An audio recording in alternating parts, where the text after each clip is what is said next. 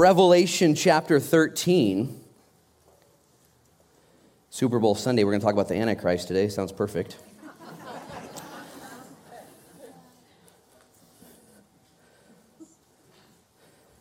it's important that you understand the idea of the Antichrist. He's a real person who will one day be elevated to a position of leadership. Satan will empower him, he'll have miracle powers. At one point, he'll be assassinated, according to what the scripture teaches us, and he'll come back to life. Zechariah 11, 17 says that he'll lose an eye. One of his arms will stop working. Reminds me of Moshe Dayan, one of the leaders of the Jewish army back in the day, had that eye patch, you know, and war stories. He's a real person who's dedicated himself not to serving God the Most High, but his own kingdom as high as he can. And it's in the future. And as we, as we think about the Antichrist today, even, there might be a little disconnect in your mind, and maybe you read the Left Behind series, you know, and then sold it immediately. And it's kind of funny. And, then, you know, whatever you got all hyped up or freaked out or whatever the case is, I, I want us to, at the beginning of this sermon, to, to understand what Antichrist means. It doesn't mean opposite of Christ. Christ is love, and Antichrist is hate, you know.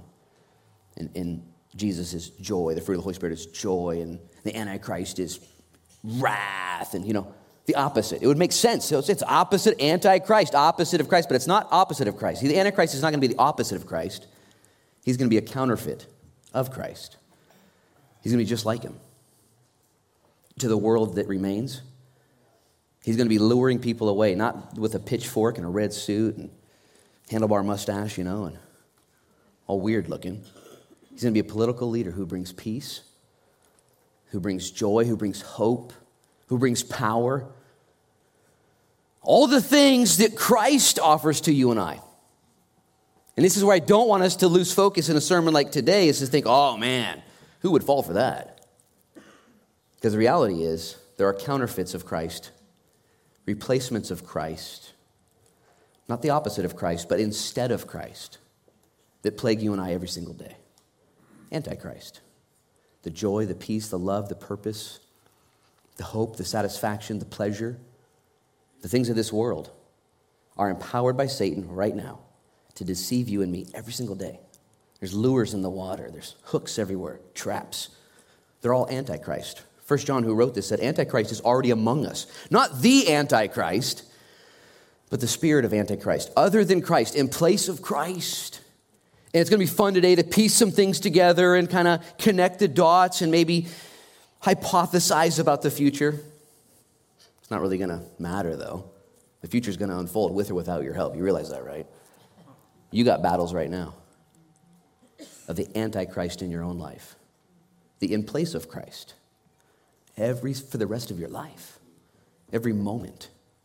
The devil prowls around like a roaring lion, seeking whom he may devour. He doesn't let up. He doesn't have a good day and think, you know what, I've just been kind of working overtime. I think I'm going to give planet Earth a little break.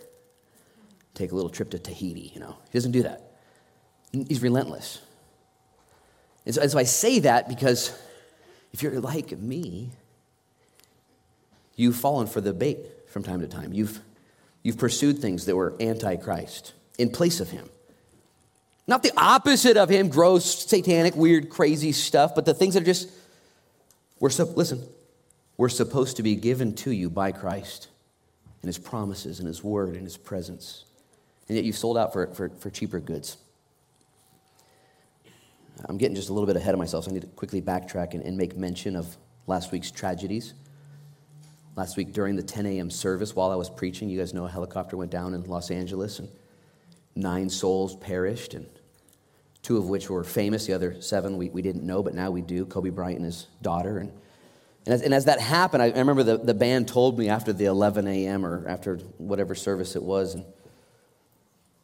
because I didn't, and I was like, what? Kobe Bryant dead? Just like that?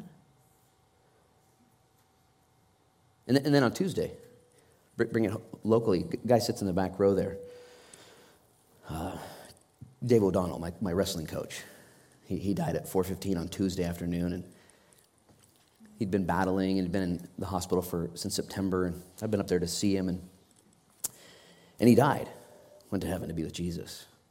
Dave O'Donnell was a, a prominent character, a prominent figure in, in our community, coached on many, many levels, and led me to my first two times to go to state wrestling tournament, and, and he's in heaven now.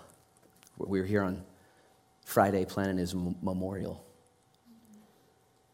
And it reminded me all of this. Guys, we're in a, we're in a battle. This is the, the, same destiny for Kobe Bryant and those other seven souls and his daughter, and the, the same destiny for Coach Dave O'Donnell and you. The same. We're all going to die. Hey, life is short. God is in control. And if you know the Bible, you don't have to fear. But instead, you're invited to live. You're invited to live above the chaos.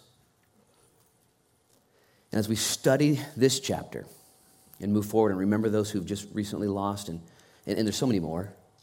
It's a big church, small community. It, it just blips on the radar all, all week long of devastation. And I'm going to pray at the beginning. And I'm just going to ask God to use this time that we have set aside. Maybe you have a Super Bowl party later. I, am going, to enjoy the afternoon, but and I want to redeem that time with, with my family and the people that I'm hanging out with. I want to love them. We learned this last week that the, the believer's mantra, we learned it for two weeks in a row, is in Revelation 12, verse 11. They overcame him by the blood of the Lamb, by the word of their testimony, and they did not love their lives to the death. And maybe today you just need to plead the blood. Lord, the blood. That's your, that's your go to option. I had to plead the blood this week. It was so hard because I blew it. I walked in, in stuff I shouldn't do. You know, I found myself attitudes and actions and things you know what I did? Jesus, Jesus, I'm hanging on to you, hanging on to you. And the word of their testimony. I just began to celebrate who Jesus has been in my life. I'm not the same person I used to be. Lord, you've done so much work. Lord, and you haven't brought me this far just to bring me this far. You're not done yet. And then to live a lifestyle of not loving your own life to the death, but instead doing what the Bible says, esteeming others is better than yourself. It's the secret sauce of life. It's going to make this church, it's going to make your life, your family, your purpose. And unfortunately, many of us have titles and we've done things and we have experience, but each one of us are looking for purpose every single day. Like, what's my purpose? And if you don't know your purpose, you're going to fall for the first trick that comes your way, the first hook, the first mistake. You're going to, you're going to compromise.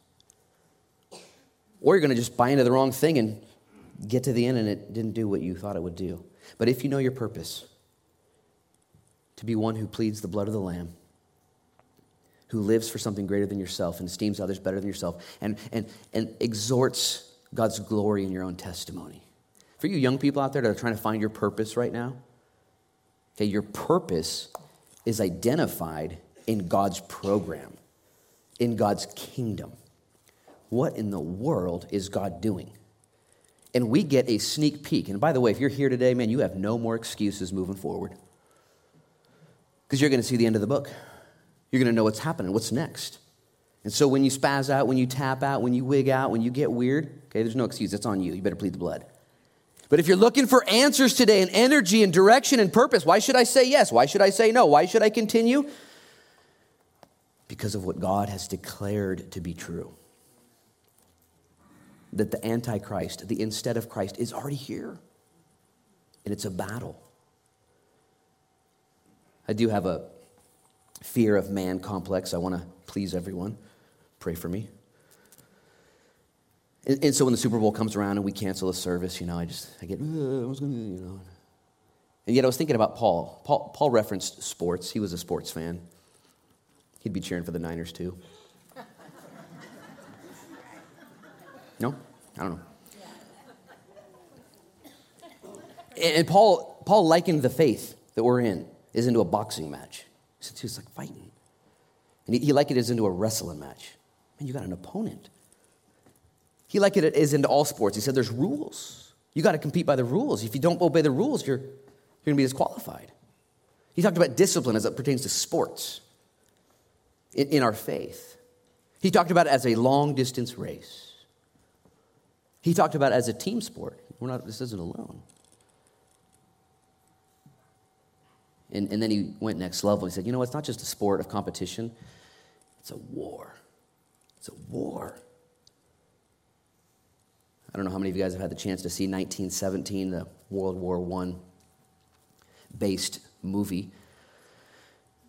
Spoiler alert. No, I'm just kidding. I'm not going to spoil it for you. but the overall general plot is that two soldiers are given information about the enemy.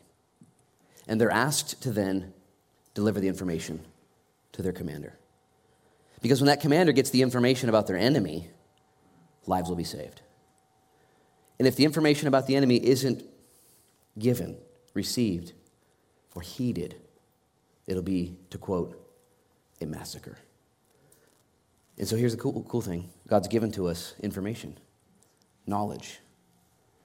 Knowledge is great. When applied and lived in your life, it becomes wisdom.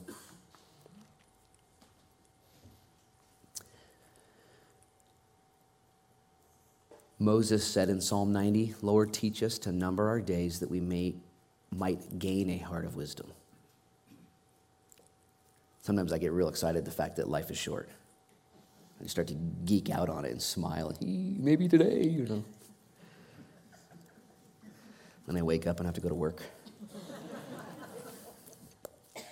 So I'm going to pray and ask God to bless us as we study His Word to that end. Lord, in Jesus' name, now as we get into Revelation 13 and consider the war, the fight, the match, the race, Lord, as we consider the detours and the counterfeits, Lord, I pray a blessing that you have covered all of our bases, that the blood of Jesus Christ covers us from all of our sins, past, present, and future. And we see it, Lord, bared out in the testimonies of the men and women here. And Lord, you've asked us to now walk, denying ourselves, serving you. Would you help us to do that, Holy Spirit? I pray for an anointing on teaching, anointing on listening. Lord, and this, this half hour will come and go.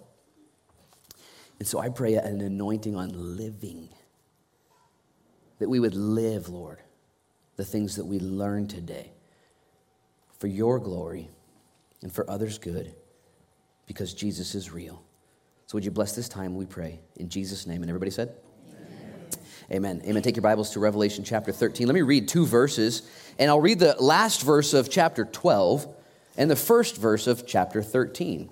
The last verse of chapter 12 is verse 17, and it says, And the dragon, that's Satan, we learned, was enraged with the woman, that's the Jewish nation we learned. This is in the future. And he went to make war with the rest of her offspring who keep the commandments of God and have the testimony of Jesus Christ. These are known as the tribulation saints. The people during the tribulation period that are going to be saved during that seven year wrath of God judgment on planet Earth. And so now we see John on the island of Patmos given a vision, a great sign in heaven, the grand meta narrative of God, Satan and the Jewish nation and the child of God, which is Jesus. And he sees this conflict. And now it transitions from what he sees in heaven, this conflict, to Satan coming to planet Earth during that time. This is all future. Verse 13, or verse 1 of chapter 13. Then I, I've got I circled because it should say then he. Okay, what's it say on the screen? I. How many of you guys have a version that says then he? Anybody have a version that says then he? Okay, Jenny does. Anybody else in the back? Okay, then he. If you take chapter 12, verse 17, and erase the chapter breaks because they weren't originally there, the last person that was being talked about was Satan. Satan was cast down. He made war and havoc upon all those who sought after living a godly life. Then I saw, let's just put he in there. Then he, Satan, stood on the sand of the sea. And I, that's John, saw a beast rising up out of the sea, having seven heads and ten horns, and on his horns ten crowns, and on his head a blasphemous name. And the beast which I see was like a leopard, and his feet were like the feet of a bear, and his mouth like the mouth of a lion. And the dragon, that's Satan, gave him his power, his throne, and great authority. Stop right there, eyes up here. I read this chapter when I was 19 years old. San Beo Circle, right behind Subway there, sitting in my parents' house. And I got to chapter 13, and when I read this, I closed my Bible. And I thought, what in the world? And I began to pray. I said, Lord, if there is indeed a beast in the sea with seven heads and ten crowns, and the Coast Guard has not yet been able to find it, and the Navy has missed it, and Jacques Cousteau struck out. And it's just there, maybe buried in the Adriatic Trench, seven miles deep there in the middle of the ocean where nothing's ever been found. And I just, I remember I worshiped the Lord. I was like, Lord, I trust you. And I, I literally believed that there was a sea with a beast with seven heads and ten crowns. And I just, you know, I just gave the Lord a thumbs up. I said, that's your job, not mine, you know. Eh, but later on in Bible interpretation, we find out that these aren't indeed a, a real sea with a real beast with seven heads and ten crowns. But the sea represents the nations of the world, the kingdoms around in John's day, Rome and Babylon and all the kingdoms. And this beast that would come out with seven heads and ten crowns would indicate that there would be multiple leaders and hierarchies and in countries that would come together against Christ and his anointed. Now, as I put this together, I want to point out a few obvious things. Number one, in verse 17, it says that there's a war going on. This isn't just politics this isn't just right and wrong, it is an absolute war on Christ and what he's. You, you guys who are in the know, you, you sense this, don't you? This isn't just, it's okay to, you know, you're okay, I'm okay, we're okay, okay. But if you're a Christian, a Bible believing Christian, there is a war been waged upon you and upon his anointed. And so it's important that you understand the war and, his enemies, lest you be deceived yourself. And we're going to use the Bible to interpret the Bible, so I'm going to take a lot of liberties today and make um, assumptions that you know Daniel chapter 2, Daniel chapter 7, Daniel chapter 11 and 12, and Revelation chapter 17, and all these things that we've already studied in past times where it says who is what and what is happening. And you can email me and I'll give you some outlines, but suffice it to say, the best commentary on the Bible is the Bible. And so there's what's known as the rule of first mention, where if something is mentioned, we go to the Bible to see how that was used previously. And the sea is always known to indicate the kingdoms around and war, and all this is spiritual in nature. But let me just say something at the front end here, because all of that we're studying today, and man, I really intended to finish this chapter today, but we'll see, we'll see. Uh, all that we're studying today is futuristic stuff. Okay, it's happening during the tribulation period.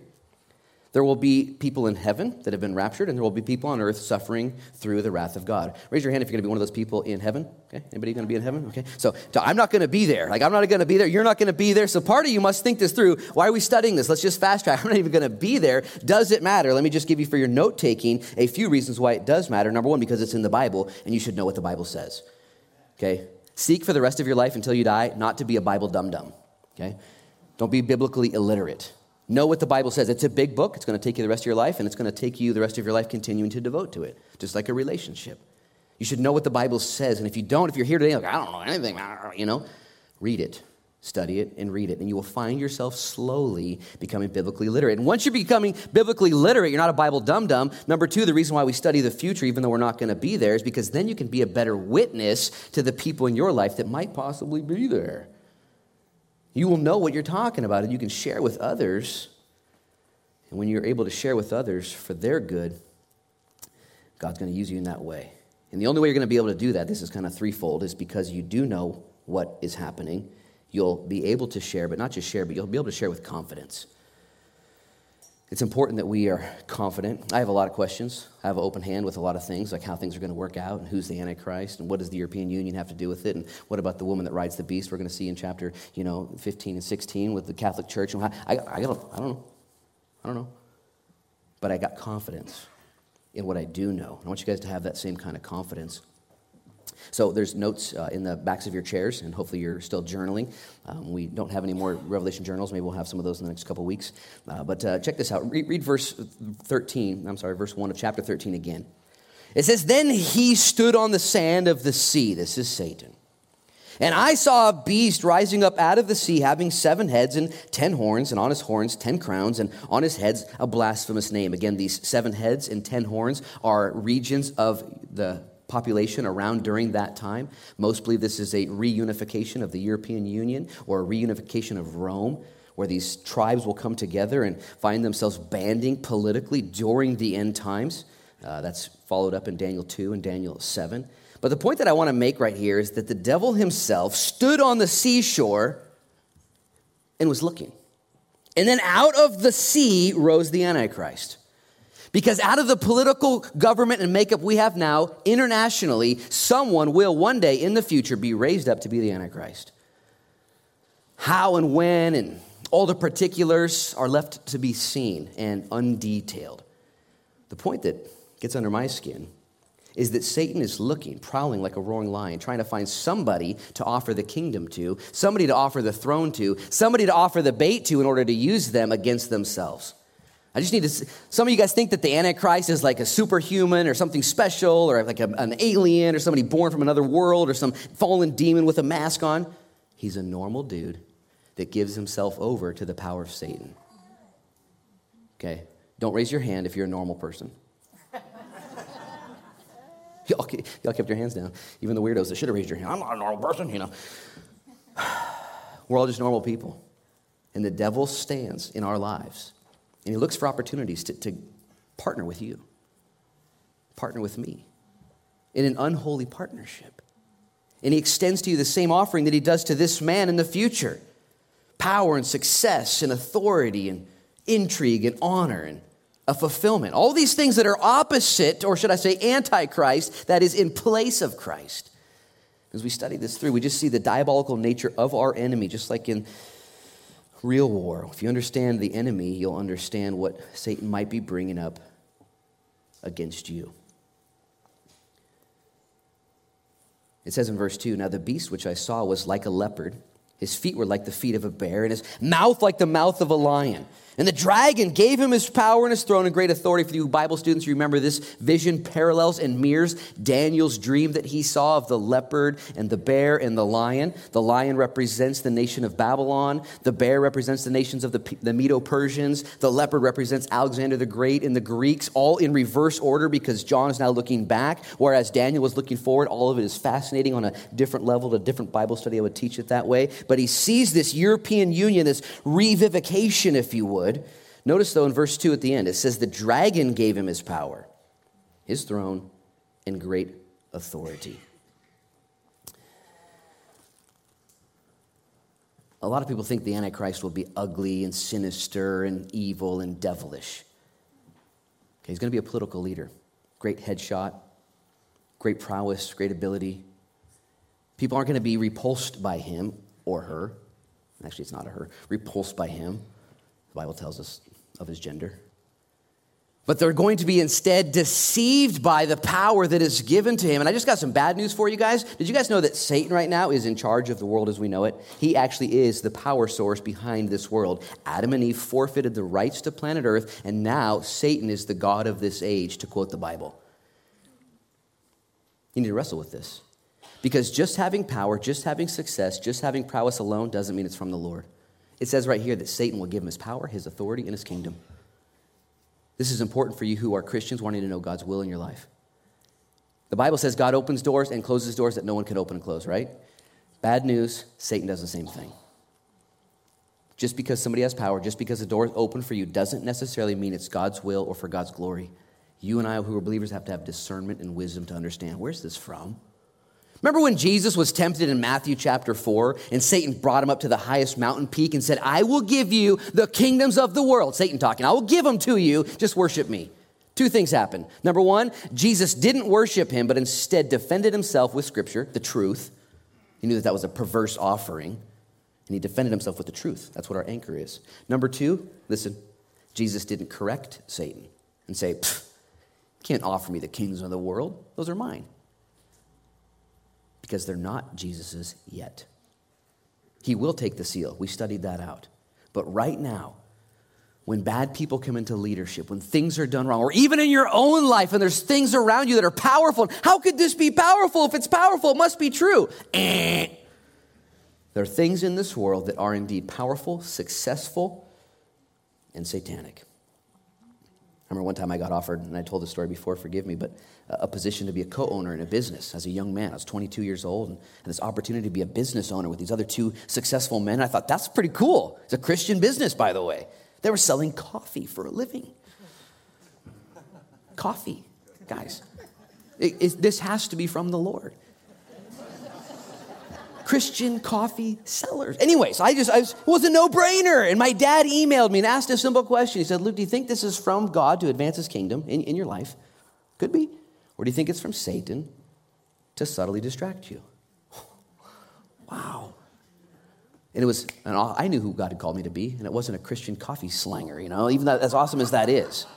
That was my second choice, you know. First choice was to be a pastor. And I, but it was an open door, and Satan is so sly that as he brings this Antichrist to power, verse 2 again there at the bottom, it says, The dragon gave him his power, his throne, and great authority. And over the years, people have been duped by powerful leaders. If there's power, it's got to be true. Miracles. We had a pastor on staff at the Ashton Christian Fellowship who was into New Age and the, the chaos of that movement before, and he was into transcendental meditation levitation. And he was pursuing that, that group with these gurus down in Ashland and various areas in Shasta. And, and he told the story that one day he went into this room. When he walked in, everyone was levitating off the ground, okay, through satanic power. And God saved him. When he saw that and the power that was being exercised right there that was unholy, he he knew I got to get as far away from this stuff as possible. Now, just imagine people levitating with the power of Satan. Isn't that kind of like kind of radical? It's, it's crazy. It's crazy. And Satan will mimic and will counterfeit the very power of God in your life. Be careful. Wouldn't it be rad if we all just, instead of going here or there, doing this and that, like the book of James says, we said, if the Lord wills, I'll go here and there, and I'll do this and that. James says, don't buy and sell property, move here and move there, do whatever you want. He says, But ask the Lord if it's His will to buy property, to move here, to sell. You'll do those things according to the will of the Lord. Be, be, be careful, friend. It says in verse 3, it says, Then I saw one of his heads as if it had been mortally wounded, and his deadly wound was healed. And all the world marveled and followed after the beast. We see in verse 3 that somehow in the future there's a conflict, an assassination attempt is put upon this Antichrist, this political leader. His eye is wounded, Zechariah chapter 11, verse 17 says. He loses the power of one arm. Can you, can you imagine if this really happened, if a political leader got shot to death or attacked with a knife and had his head almost cut off and he's dead and then comes back from the dead? What would the world do? I mean, the world would be so mind blown. This is it. This guy's crazy. He's hated, but he, he came back to life. And you can't blame him, this satanic power. As a matter of fact, when Ronald Reagan was assassinated, or the attempt to assassinate his life came upon him, a lot of people thought he was the Antichrist at that point and uh, put his name together. If you take Ronald Wilson Reagan, his three middle names, his middle name and initial, they all equal 666, and all these people thought Ronald Reagan was, you know, and as soon as his term ended, they thought he's going to stay there and take over the White House and take over the world. And none of that happened. None of that happened. But uh, the world is poised for crazy stuff like this to happen. Look at verse 3 again. I want you to see something different. It says, I saw one of his heads as if it had been mortally wounded. And his deadly wound was healed. And all the world marveled and followed the beast. Verse 4. And so they worshiped the dragon, who gave authority to the beast, and they worshiped the beast, saying, Who is like the beast? Who is able to make war with him? And he was given a mouth speaking great things and blasphemies and he was given authority to continue 42 months. Stop right there, eyes up here. Did you know that Satan was cast out of heaven for one fatal sin? He wanted to be worshiped. He wanted to be like God. He wanted to be in charge. He wanted to get some of the accolades and attaboys and attaguys. And he wanted, he wanted people. And here at this point, he's raising people from the dead. Satan, the dragon, the Antichrist, the beast out of the sea. And there's these miracles happening. And the beast makes people to worship the dragon. And the dragon makes people to worship the beast. And it's all exactly what Satan wants. And this is happening in the future. And I believe, I just like to simplify it, that God is so thorough, kind is another word that comes to mind, that He actually gives to you and to me sometimes exactly what we want just to show us that it didn't work. And here during this seven years, Satan will be in charge. It's his turn. All right, I finally get a crack at this whole leadership thing, and I can be God, and I'm going to go ahead and set up my utopia, and it's going to be hell on earth. And the reality is, when you and I take that same stance against the Lord. Lord, let me just do it my way. Let me just do it my way. Let me, let me just have it just a little bit. I know what you say. It's pretty clear. But I don't, I don't know. I kind of want to, I want it my way for a minute. Have you ever done it your way before? Setting up your kingdom? It's hell on earth. I'm just, I'm tired of it. It happens in subtle ways. Maybe for some of you, you've got this whole empire built up and you're just, man, you, you know what the Lord says, but yeah, I'm just going to do it. I'm going to do it. And the Lord's like, okay, I'll be right here when you come back. And maybe some of you have, have, have been away for a while and, and you got a whole system built up. And today's the day you got to come back. Or maybe it's, it's less often and, and, and less intense, but you just you fell for it again. You ah, I just, Lord, I wanted my mini kingdom, my mini pleasure. What I wanted it. It's, it's the devil is real. He's on the prowl right now, and he'll, he'll offer you and set up opportunities for you to be distracted or to sell out for things that are in place of Christ. And we naturally, man, we're bent towards rebellion and carnality. Every single time, that we suffer. I want you to see something, though. Verse 5 it says, He was given a mouth speaking great things and blasphemies. And he was given authority to continue for 42 months. I've got that word given circled twice, and 42 months also circled and underlined, indicating that God is behind all this, that there is limits, and that there is a plan. That even the things that Satan desires to do in that world then, years in the future, and what Satan desires to do right now in your life, God's right there leaning over, monitoring everything. And like in Joseph's life of suffering, there's limits to what Satan can do like in Job's life of suffering, there's limits to what, God, what Satan can do.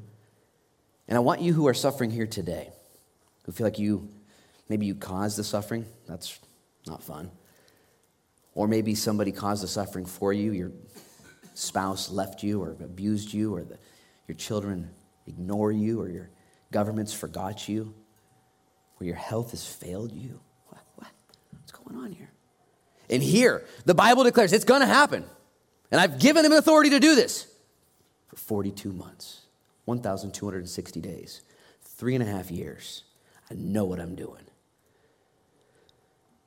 As John has seen this vision, it is intended to be a comfort to him because he was suffering. It wasn't going to get any better for John. He was going to die an old man. He's going to die watching the church burn as Caesar Nero would wreak havoc in Domitian.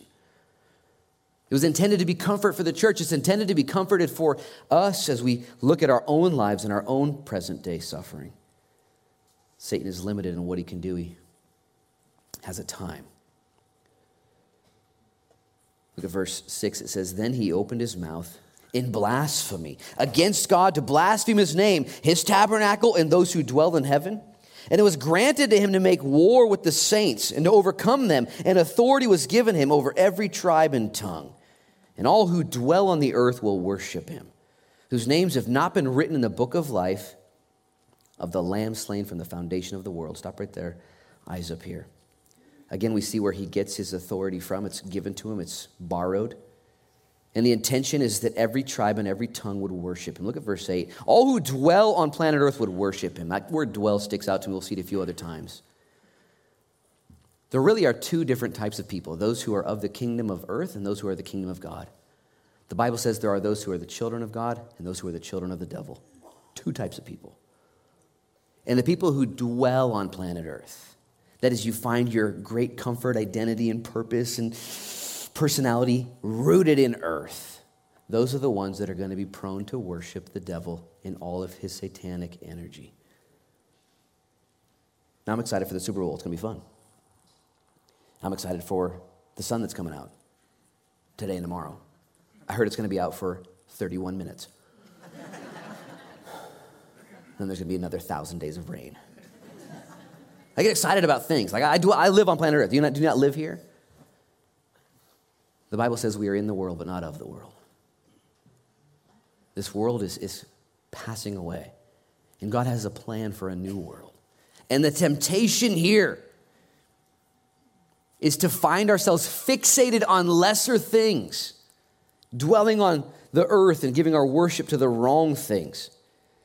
And it says specifically in verse 8 those whose names have not been written in the book of life of the Lamb slain from the foundation of the world. I kept reading that over and over last night.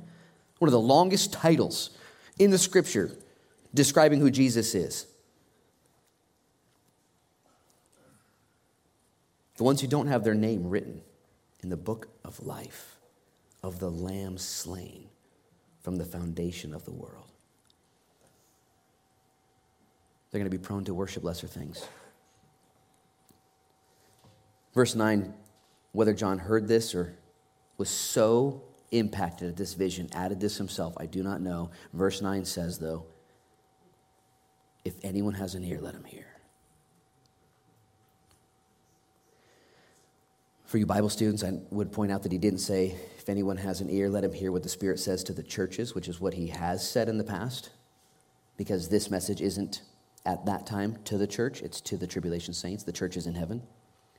But as we study it now here in real time, if anyone has an ear, let him hear. Hear what? God's word.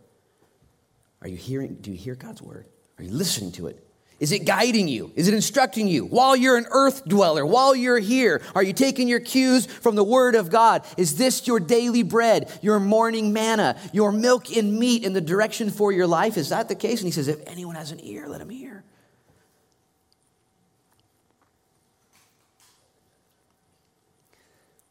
This idea of being written down in the book of life, of the Lamb slain before the foundation of the world. Every single person who has put their faith in Jesus Christ, the Lamb, slain from the foundation of the world, has their name written in the book of life. It's written with a sharpie. Okay? It doesn't come off. There's no, it's written with a red sharpie in Christ's blood. Your name is written if you're a believer. But I want you to understand something. Because he goes on in the final verse, and I suppose this is the final verse the Lord told me last night when I was studying that we weren't going to get past 10, and I just, I didn't want to hear it. I really didn't. He, he gives this comfort in verse 10. He who leads into captivity shall go into captivity. He who kills with the sword must be killed with the sword. Here is the patience and the faith of the saints. And I believe this idea, this message of those who kill with the sword will be killed, those who lead into captivity shall be led captive, is twofold. I believe it is saying those who are earth dwellers and those who worship Satan will be held accountable. Their name is not written in the book of life of the Lamb slain before the foundation of the world. Don't be in that camp. And if you are in the camp, of those written in the book. And yet you feel like you're being attacked by the sword. And you feel like there's kept, just, man, it's chaos. You're in the war. And there's suffering. John says, Here is the patience and the perseverance of the saints and the faith that is everything that's taking you captive, everything that's cutting you up right now, everything that's bringing death in your life will one day be arrested, apprehended, and dealt with. And you who have your names written in the book of life of the Lamb slain before the foundation of the world shall be saved. He who has an ear, let him hear. It's a race. You're not done yet. You got more things to do. And as you know and get knowledge and God gives you wisdom, you can then share it to other people. This isn't just for you to pack away into your Bible wallet and I know some theology, but instead my life should be seen as different, as an offering to those around me. Let me just make sure you understand this profound title. We all understand historically that Jesus was born 2,000 years ago on planet Earth. He set aside his deity and took on humanity. He was 100% God, 100% man. And in that society, he suffered for 33 years. And he was rebuked and ridiculed, and he led, taught, and loved everyone. And then when he died on the cross, he suffered and bled. You've seen the passion of the Christ. He suffered for your sins and for my sins. The lamb slain and he suffered, and we understand that. for six hours of agony, he hung on the cross until he finally cried out, Tetelestai, and his spirit was committed to the Lord. And for the next three days, the Bible tells us he went into the center of the earth and preached to the spirits. I believe it was a message not of opportunity, the opportunity had passed, but it was a message of victory, setting the captives free, the ones who had died in faith, the demons who had plagued him. He preached a message. And then he rose victoriously on the third day and he ascended into heaven on the 40th day. And you guys know the story. And yet, this title doesn't fit that description. Because he says it's the the lamb slain before the foundations of the world. And I don't think we understand the weight of our sin put upon his body his 33 year life of suffering on planet Earth, leaving heaven, the beatings, the torture, all that. The Bible says that before the foundation of the world, he was slain. That is the grand meta narrative. One story before the very first breath was ever taken by mankind. Jesus knew the cost for your sin and for my sin. And Jesus accepted the plan to save you from your sin and me from my sin. And in that moment, from before the foundation of the world, began to bear the sins and the weight of humanity. And I believe to suffer from that point with love, even until this point, as the war rages on. And the title deed is still not opened. Just imagine with me. Have you ever blown it so bad that your sin wrecked? It makes you sick. Have you ever failed? Have you ever done something where you're just so ashamed of yourself? You're so ashamed. You're so, why? What? And you're wrecked because of your rebellion and stupid sin. Have you done this before? Just me and Jan? Cool. That's why we're in the front row. Now, can you imagine if you had to bear that feeling your entire life? Just the word. Can you imagine then if you had to bear my sin and my feeling? And how about just everyone here at South Beach Church at 9 a.m.? Can you imagine that? I can't. I can barely handle my own sin. I can't do it. It's just, and I take my sin to the Lord. I say, Lord, forgive me. And I plead the blood. Oh, peace that passes understanding. Lord, where did that anxiety go? Where did that fear go? Where did that trepidation go? Where did that shame go? I took it. Thank you. And not just my sin, but the sins of the whole world. And not just the sins of the whole world currently, but from the foundation of the world. Can you imagine the Trinity looking at each other? Let's do it. Let's create humanity. Let's create a family. And then, as the blueprints are laid out, if you would, the, the cost is detailed. And even then, the, the weight of the sins of humanity immediately being deposited into Christ's account. Your sin, my sin, everyone's sin. And I, I fear we don't understand the depth of his love for humanity. I'll say it this way when you come face to face with your sin, and you see it for what it is, and you understand his love, even then, can I just invite you, Christian, to immediately plead the grace and mercy of Jesus Christ? Plead the blood. Let, let your brokenness, even right now, not distance you from the Lord, but draw you near to Him. Let the brokenness of our society, the sins, the failures, the chaos, Christ knows all that. He sees it.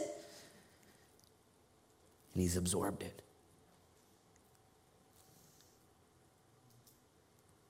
This is the patience and the faith of the saints, the perseverance. Guys, soon this life will pass, and only things done for Christ will last. I'm going to have Paul come up and lead us in a communion song. And as long as life is, it's very short. The Bible tells us life is short.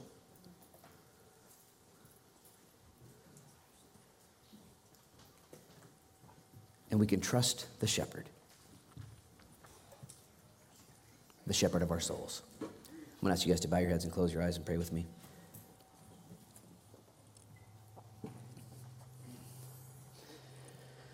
Father, in Jesus' name, we thank you so much for your word, which is the truth. It's the truth, it sets us free. And in Jesus' name, now, as we come to the table, would you, would you open up our hearts to understand your love even more? Your love for humanity. the book of life of the Lamb slain before the foundation of the world. And if you're here this morning, I'm going to do two response questions. One is for Christians, and the other for, is for brand new Christians. But, but first, the Christians. If you're a Christian here, you're, you love Jesus, you believe the Bible, man, you, you, you know it's true. But you've been doing Antichrist stuff You've just been deceived. Things instead of Christ, opposite of Christ, this, in place of Christ. And you just want to be full of the blood and full of the testimony and loving others more than yourself, and you just want to be on fire again. You want to redeem where you're at in your job and your family and everywhere. If that's you, if you're just a Christian here and you, ah, you need set free. You're in a war. Would you right now just raise up your hand in Jesus' name to Jesus? Say, yeah, raise up your hand. Just, it's a cry for help. Cry for help in any area where you've compromised or you just forgot. Maybe you want wisdom. Just raise your hand. Lord, you see these hands, and in Jesus' name, would you fight battles today? At the table, would you fight? Would you deliver? Lord, they raise their hand on purpose. Don't, don't, don't miss out this opportunity. Just raise your hand right now. And may the chain breaker, the miracle worker, the light in the darkness, fight for you. Lord, my hand is up too. Forgive me. Forgive me in Jesus' name. You can put your hands down. If, if there's anybody here today that, that, you say, you know what, I'm not a Christian, I'm just a critic, I'm a cynic, I'm a sinner, and, uh, and I want to I wanna give my life to the King of Kings. I want to I wanna give, and I want to I wanna, I wanna be saved today. Never done this before. I want to be saved today. If there's anybody here today, maybe watching online at home, if that's, that's you, right now, would you just raise up your hands to the King of Kings in Jesus' name and say, yeah, that's me. I give my life to Jesus Christ. I give my life to Jesus. Anybody here at this service? Amen. I see one little guy this morning. Another one in Jesus' name. There's two in Jesus' name. Anybody join these and say, yeah. Lord, I thank you. Would you bless these who rose their hands and said, I want in, I want in, I want in. I want Jesus. I'm on earth, but I want to have my heart in heaven. Lord, would you bless them? The Bible says if you confess with your mouth and believe with your heart that Jesus Christ was raised from the dead, you'll be saved. It's all about Jesus. It's all about what he's done and how it impacts you.